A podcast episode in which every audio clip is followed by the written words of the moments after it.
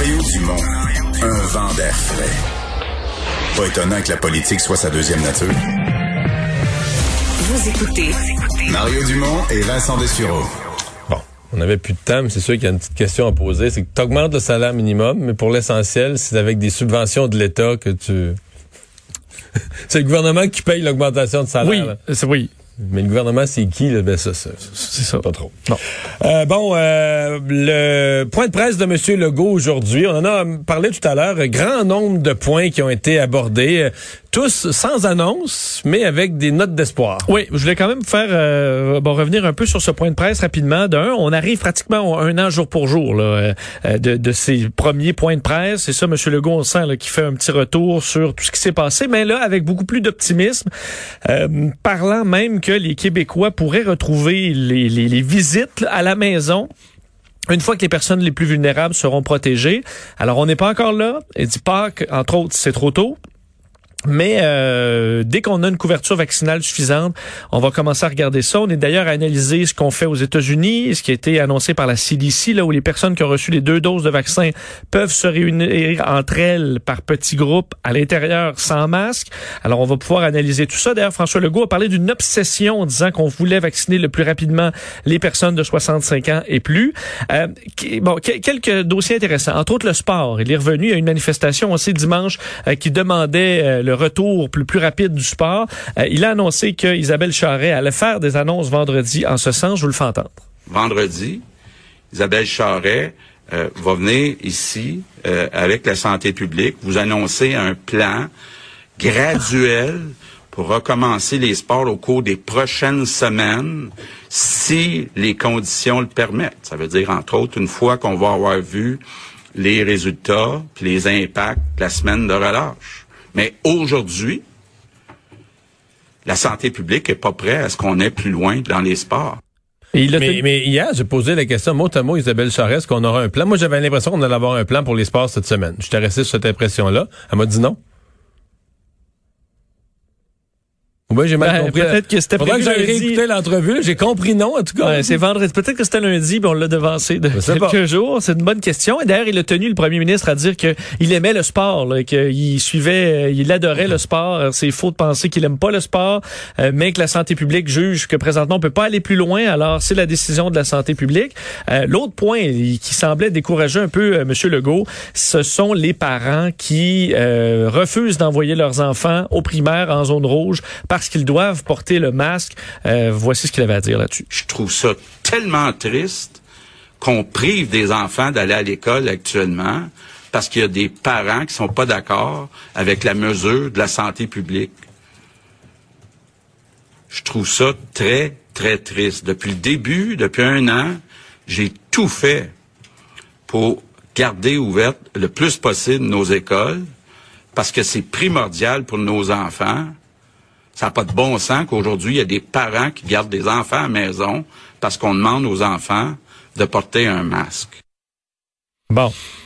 Ça me paraît logique. Paraît logique. Et d'ailleurs, Christian Dubé fait le point un peu sur le dossier de la vaccination, disant entre autres, c'est, c'est pas exactement ça, mais euh, pour les compagnies là, de vaccins, Pfizer, on va cibler surtout dans les grands centres de vaccination, Moderna dans les pharmacies, AstraZeneca va aider surtout pour euh, la partie vaccination là, euh, À domicile. Mais moi, je me posais Mais- la question, je me disais, il y en a bien trop, là. Ouais, mais il a dit que c'était un 20 C'est pour ça que je, je dis c'est c'est ça en gros parce qu'il a dit 20 des doses à peu près d'AstraZeneca vont aller euh, à Ouais. domicile. Ça fait Parce que la 80 à domicile, ça ira pas vite, là. C'est ça. T'en Euh, feras pas euh, 10 000 par jour, là. mais je pense qu'il a dit ça surtout pour que les jeunes, ah, parfait, dans les grands centres, il n'y a pas d'AstraZeneca, sachant qu'il y en a qui en veulent pas, même si les chiffres semblent montrer que c'est très efficace. Alors, euh, ben non, pour la vaccination à domicile, ce sera davantage du AstraZeneca. Alors, bref, chaque vaccin trouve un peu sa place, mais il- on va tous les retrouver là, dans les, euh, les endroits de vaccination massive. Et aux États-Unis, ben on le sent, ils sont très en avance sur nous. Euh, oui, on annonçait tantôt qu'on ouvrait euh, aux 60 ans et plus la vaccination aux États-Unis dans plusieurs États. C'est le cas à New York où donc euh, on peut maintenant se faire vacciner à 60 ans et plus. Euh, même chose pour la, la Floride. On annonçait qu'à compter du 15 mars, on allait pouvoir se faire vacciner pour les 60 ans et plus. Et statistique intéressante, Mario, 60% des Américains de 65 ans et plus ont déjà reçu au moins une dose de vaccin. 60% c'est énorme.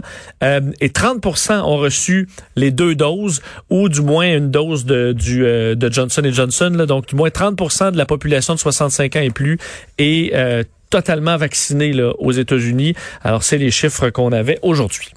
Et euh, Natation Artistique Canada là, qui fait face à des plaintes. Oui, euh, bon, un dossier euh, qui, qui fait beaucoup jaser aujourd'hui là, les euh, la pression euh, pour le sur le poids entre autres au niveau de Natation Canada, a fait Natation Artistique Canada, plusieurs donc athlètes, athlètes qui se sont plaints aujourd'hui d'une espèce de culture bon négative qui pousse les athlètes. Moi initialement quand j'ai vu ça plainte, je pensais que si on avait le ski, etc., on pensait tout de suite à des allégations de nature sexuelle ou autre, mais c'est pas ça du tout. Là. Non, c'est pas ça du tout. Euh, les, en fait, cinq anciennes nageuses qui ont évolué avec l'équipe euh, canadienne depuis le début là, de la décennie 2010 euh, déposent une action collective contre la Fédération nationale, exigent 250 000 dollars en dommages punitifs. On parle d'athlètes là de haut niveau, dont deux québécoises qui dénoncent un climat toxique, euh, entre autres, bon, cette, cette pression là au niveau d'abus psychologiques, de la honte corporelle, du harcèlement dont elles auraient été victimes.